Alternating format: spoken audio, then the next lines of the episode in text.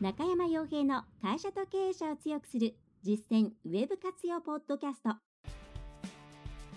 この番組では600社以上のウェブコンサル実績を持つ株式会社ラウンドナッツ代表取締役の中山が会社経営者に必要な内容に絞り込んで抑えるべきウェブの話題やトピックスをビジネス目線でお伝えしています。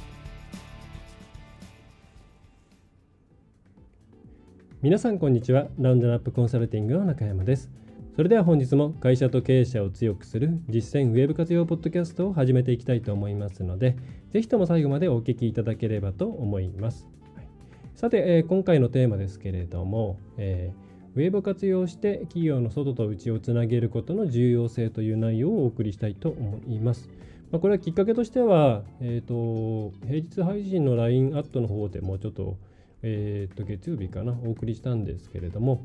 えー、日経ビジネスさんの方で、えーとですね、これはオープンワークの方とリンクといいんじゃないリンクモチベーションの方ですかね、まあ、人材系のビジネスで、まあ、IT, IT というか、まあ、割と新しめのサービスをやってる方の対談が載っていて、まあ、そこで、えーまあ、キャリアの形成とか、えー、これからその終身雇用とかも、えーね、なくなっていく中でどういうふうな考え方を持って企業としてはやっていかなきゃいけないのかとかいうですね、えーまあ、そういう内容が載っていてこれはぜひですねあのこの内容については、ま、議論のための議論を呼ぶための議論っていう感じ対談という気もしていますので、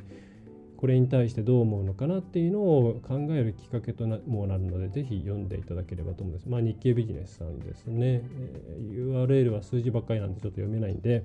えー、多分日経ビジネス、えー、転職前提で入社する新卒に辛く当たっていませんか？で検索をすると出てくるかなと思います。はい、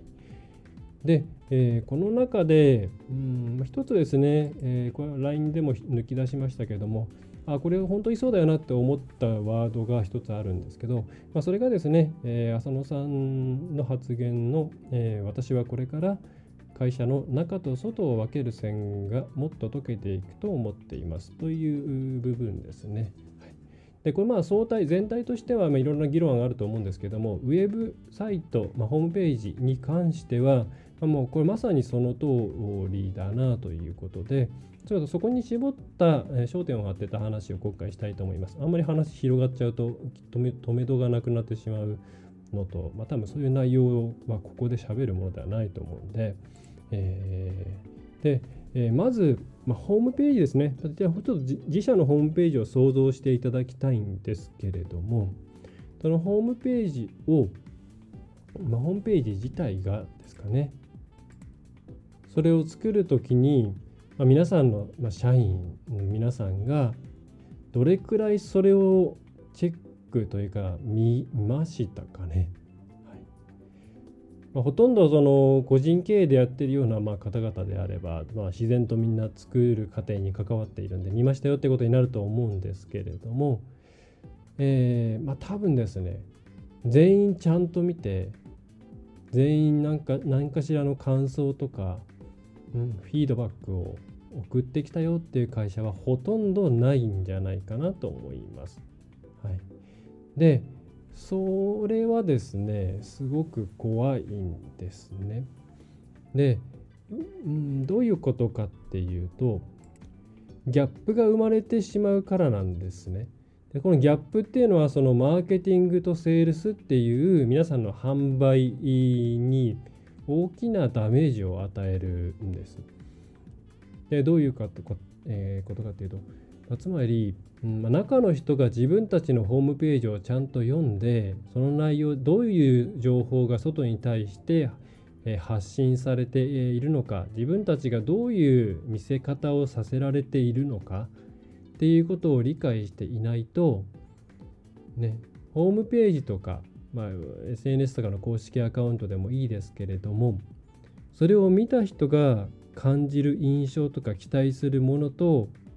まあそまあ、期待するものをちゃんと自分たちもその従業員の方々がそれに沿ってそれに見合った行動をしようっていうふうに考えないからなんですね。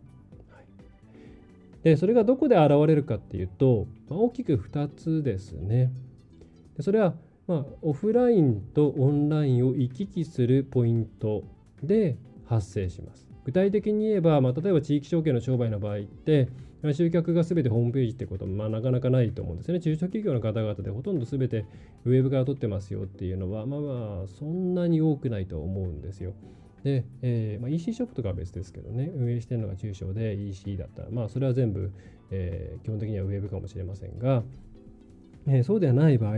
チラシとか DM とか、それから普通のあのルート営業とかですね、えー、そういったものと並行してウェブサイトがあって、でそこのチラシとか DM とかそういう中からホームページに誘導したり、それを見た人が名前とかで検索を行って、ホームページに来て、また追加の情報を得たりとか、まあ、マーケティングのやり方によっていろんな道筋があるとは思うんですけれども、えー、そういうふうにリアルの世界オフラインオフラインの世界からオンラインに降りてくる。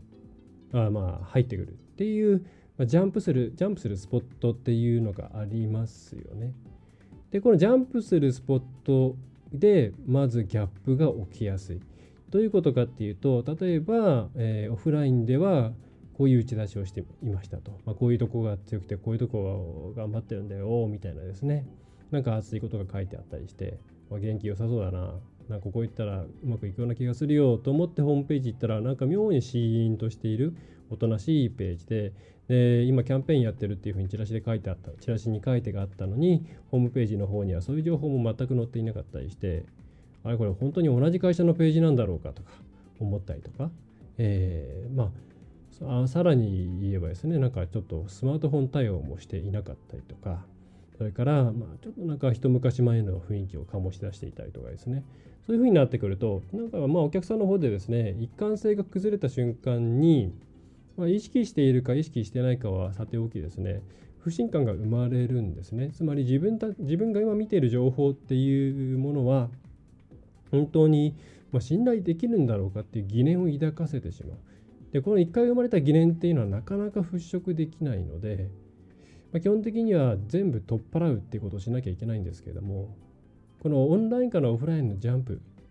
のところでそのギャップが起きやすいんですね。でなんでギャップが起きるかって言ったらそれは、えー、ホームページをホームページを作る作った時にきちんと現場とのすり合わせをしていないからですね。でそれ作り方の問題もあるかもしれませんし発注の仕方の問題かもしれませんし、まあ、組織的な何かかもしれませんけれども、そういう原因で、えー、あのオフラインでいろいろやってる人たちはホームページに何書いてあるのなんて知らないよとかホームページに情報を載せなきゃいけないなんて別にうちはチラシ作ってるだけなんだから別に関係ないじゃんみたいなですね感じになってしまうわけですね。ではもちろんそれはダメででもう一つの、まあ、問題となりがちなのが逆のジャンプポイントで、えウェブオンラインの世界からオフラインにジャンプする瞬間。例えばホームページ見ましたと電話をかけてくるときホームページを見て実際に来店するときホームページを見て資料請求をして物を受け取って中を開けたときそういうリアルのものに行ったときにあれなんかホームページとでホームページに書いてあることとなんか違うぞって。例えばえー、すごくいろんなことを丁寧にしていて、えー、お客さんに対してもこうこう非行ヒアリング、えー、とかもちゃんとやりますし笑顔で接し接しさせてもらいますとか元気のある職場ですみたいなですねことが書いてあるにもかかわらず電話をかけてみたらなかなかまあ出て出ない。出たらなんかこうぼやっとした声で対応がされて、え折り返しをね、するとかそういうビジネスマナー的なものも全然なってなかったりとかしてあれ？これお客さん大事にしてるの？してないの？みたいなですね。ことを感じたりとかそれから送られてくる資料の中身がまあいかにもですね、えー、資料を詰め合わせましたよっていうだけで何かその先それを見てこうどういうふうにアクションを取ってほしいのかとか相手に合わせた資料だっていうことがなんか伝わってこなかったりとかまあ甘さえですねその送ってくる資料自体がちょっと汚かったりとか結構あるんですよこういうのって。ストック資料ですからあんま考えずに、え、これ送っといてって言ってラベルとですね、え、中身の指示だけして、え、投函して、え届いたら、えー、なんか薄っぺらいですね、えー、結構高価格帯の商品にもかかわらずなんか薄い茶封筒にですね適当なものがバババって入っていてどれから順番に読んでいいかも分かんないし送付状も入ってないみたいなことってあるんですよね。でそれから来店もそうで、えその職場の雰囲気こういう風になってますよとか写真が載っていてあこんな感じなんだろうなと思って行ってみたらあれなんか全然違う感じがするぞっていうですね。はい、でこれって全部何で起こるかっていうとそのオンライン上で情報発信をする、まあ、今やあのネット上で情報収集する人っていうのはまあ多数派ですからそういうですねネットで何を自分たちが発しているかについてネットはネットウェブ担当者の仕事でしょっていう感じで、うん、興味を持たない人がたくさんいる。あるいは一番最初はちゃんとやったけれども定期的にすり合わせをしていないそういうケースが起きるとこういうギャップがどんどんどんどん広がっていくんですね。でそうすると見えないところでどんどんお客さんがうん違和感を覚えて制約しない、まあ、離脱してしまうという状況になって、えー、しまいます。はい、なので、まあ、そのために、まあ、話題もここで話題がまあ戻るわけなんですけれどもそのホームページっていうものを外向けに作るっていうことだけではなくて中向けにも作るっていう意識を持った方がいいんですね作る時に。ホームページっていうものはもちろん外の人っていうのは、まあ、興味を持ってくれれば読んでくれるだろうっていうことで外の人が欲しい情報とか、えー、そういうものを載せていくわけなんですけど同じように中の人に対しても自分たちの会社はこういうとこを目指していてこういうことを行っていくんだよとそれからこういうサービスもあったりこういう売りを持っているんだよっていうことをちゃんと、うん、中の人にも見てもらう。はいだからホームページって定期的に社内で、えー、見ましたかとか、まあ、あとどう思いますかとか知らないことありましたかとかなんか現場では現場で現場から得られた情報でフィードバックしたいことはありますかとかそういうミーティングを少なくともお客さんと接する舞台は全員やった方がいいんですね。結構作ったら作ったでバラバラになってるケースが多い、まあ、そのウェブはウェブの担当者の人が適当にやってますあるいは外部の会社の人がこちらから送った情報をもとになんか適当に更新してくれてるよねで終わってしまうんですけどそういうホームページで多分ですねあのだんだんコンバージョン下がっていくと思います。なんでかっていうとやっぱりその中の人がきちんと積極的に参加していってああのコンテンツページの中で出てくる写真なんかも生き生きしていてでこの文章自体もなんか外の人が作ったっていうよりはあ中の人がなんか熱意を持って書いたんだなみたいなものが伝わってきて、はい、そういうものってやっぱり響くんですよね。その細かいライティングのテクニックとか何を書くかとかそういうのももちろん大事なんですけれどもそもそもちゃんと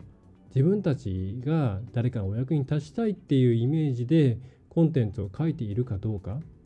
そういうところがものすごく伝わっていくんですね。はい、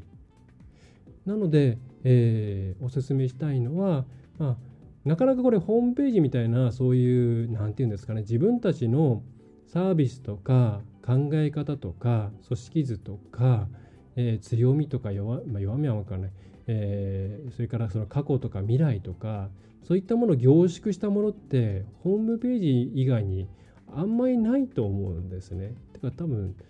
ないんじゃないかなと思うんですね。オンライン上に一つ営業所を作る、まあ、よく営業所って言われるんですけどももはやもうもう一個会社の何て言うんですかね似姿を作るようなイメージでいた方がいいと思うんですがそういうのってホームページ以外で作るチャンスってないじゃないですか。その例えば経営計画書経営え、まあ、とかももちろん大事ですけれどもやっぱり文章とか図が中心になってしまうんで、えー、もちろんそういうものをですねちゃんと作ってそのポケットに入れられるサイズにしてとかそういうのは大事だっていうのはもちろんその通りなんですけどホームページもですね、まあ、まあ、もっとこう更新もしやすいですしすごく、えー、意思統一というか見解を統一するために優れていると思います。これホームページ以外に何かあるのかなだからそういう意味で言うとそれに使わないのはすごくもったいないと思っています。はい、でこういう話にするとじゃああの会社のコーポレートサイトみたいなのを作ってなんかこうミッションとかですねビジョンとか経営者の言葉とかそういうのを作ればいいんかっていう話になるんですけどそういう硬いものをしたいしろっていうことではなくてお客さんと同じ立場の、えー、同じレベルの、えーと、知識とか、えー、目線というものを持った方がいいっていうことです。お客さんと同じものをちゃんと見た方がいいと。それによって足並みも揃うしお客さんとの会話もスムーズになるしそれから現場の方からホームページでこういうこと書いてあるけれどもこういう意見をいただいたよとか最近こういう質問が多いけどこれホームページに載ってないとかそういういろんなシナジーがね生まれてくるんですね。それがとても重要で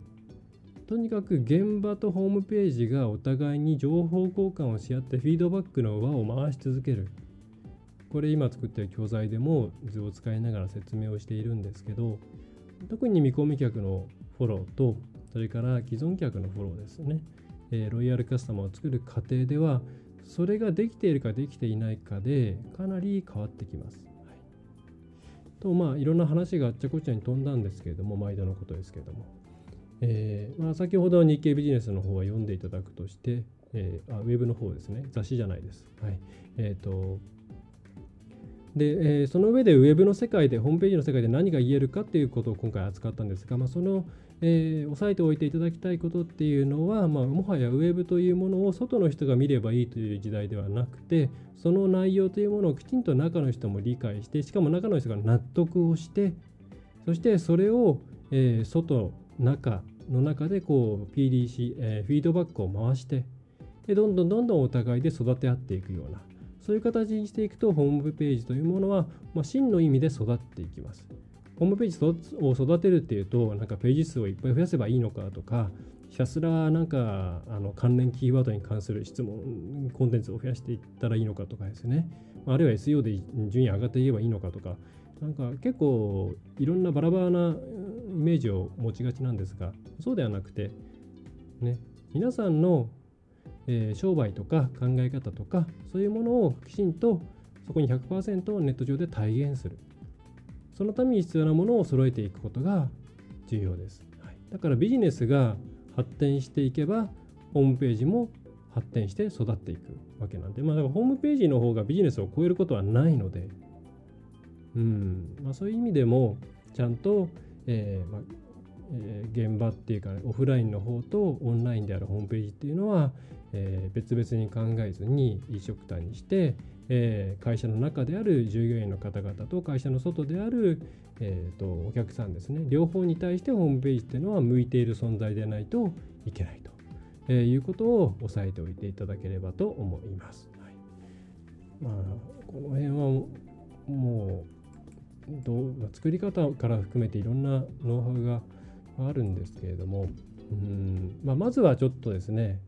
ちょっとこの辺今の内容不安だなというふうに思った方は自分たちのホームページをお客さんに接する方々に見てもらってで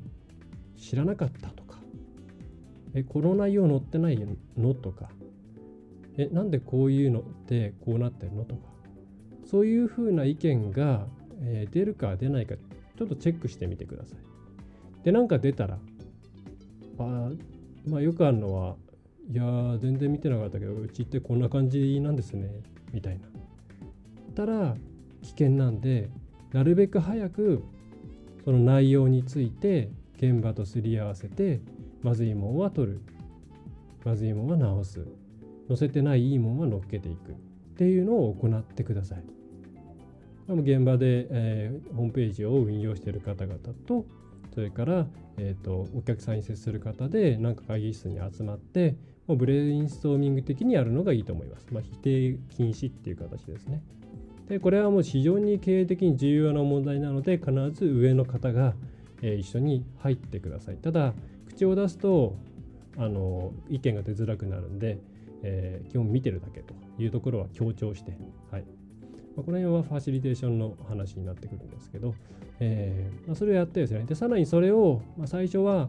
まあ、危険度にもよりますけれどもうんえー、結構やばいなっていうふうに思った場合は、まあ、月に2回ぐらいはですね3ヶ月ぐらい続けて5回ぐらいやった方がいいですね。でそうじゃないっていう場合は一旦あの月次のスケジュールに組み込んで、えー、やる。でそうあ意外とちゃんとしてるねっていう場合にはあので意外ちゃんとちゃんとしてるけれども意見を吸い上げる窓口がないねとかそういう問題に対しがあればですねなんかこうウェブのフォームを作ったりとかそういう仕組み作りをやってもらえればいいんじゃないかなと思います。はい、ということでうんまあ、このね元記事については元を読んでいただければと思うんですけれども、えー、ホームページとは何かとこれから求められるホームページは何かというところと、えー、育てるという方向性とあとはそれによって反則のギャップが失わ、えー、なくなっていけばどんどんどんどん転換率、まあ、投資対効果が上がっていきますよっていう内容ですね。はい、というところをお送りいたしました。えー、というところで今回のポッドキャストの内容は以上になります。えー、お知らせとしては、えー、っとですね、過去3ヶ月分ぐらいの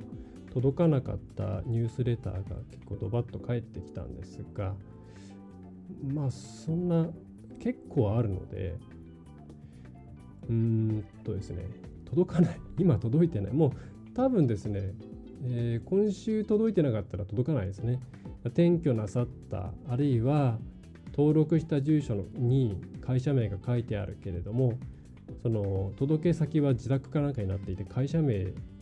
が書いてあるから届かないとか、えー、それからまあその2つが多いですかね。えーまあ、あとはまあ住所単純に間違ってる、まあ、たまにあるんですね。ありあの存在しないえーと、郵便番号が書いてあることとかあったりするんで、まあ、分かる範囲でこっちで直したりはするんですけど、えー、なのでちょっと今回あのその届かなかった分全部ちょっとクリーンアップしますんで今届いてない方はですね、えー、もう一回登録してください。はい。で今現状届いて、ね、結構あの2桁あるんでそれ全部ちょっと一旦削除しますんであのもったいないので、はい、結構お金かかるんで、はい、えー、あと山津さんにも迷惑かかるんで、はい。えー、ちょっとその辺をですね、あれ、何登録したっけという方は、えー、もう一回、あの住所変更って送っていただいてもいいですし、もう一回あの登録フォームの方から送っていただければ、え、いいかなと思います。はい、血字でお送りして、まあ、そろそろまた書かなきゃという感じですね。はいえー、というのがお知らせですね。はい。えー、あと、今、なんかすごい、もう、長々と3、40個ぐらいある教材セットを作っているんで、えー、できたら、え、またお知らせします。それでは、え、最後までお聞きいただきましてありがとうございました。ラウンドナップコンサルティングの中山がお送りいたしました。今回の内容はいかがでしたでしょうか？ぜひご質問やご感想をラウンドナップコンサルティングのポッドキャスト質問フォームからお寄せください。お待ちしております。また、ホームページにてたくさんの情報を配信していますので、ぜひブログ、メールマガジン、郵送ニュースレターや各種資料 PDF もご覧ください。この世からウェブを活用できない会社をゼロにするを理念とする株式会社ラウンドナップがお送りいたしました。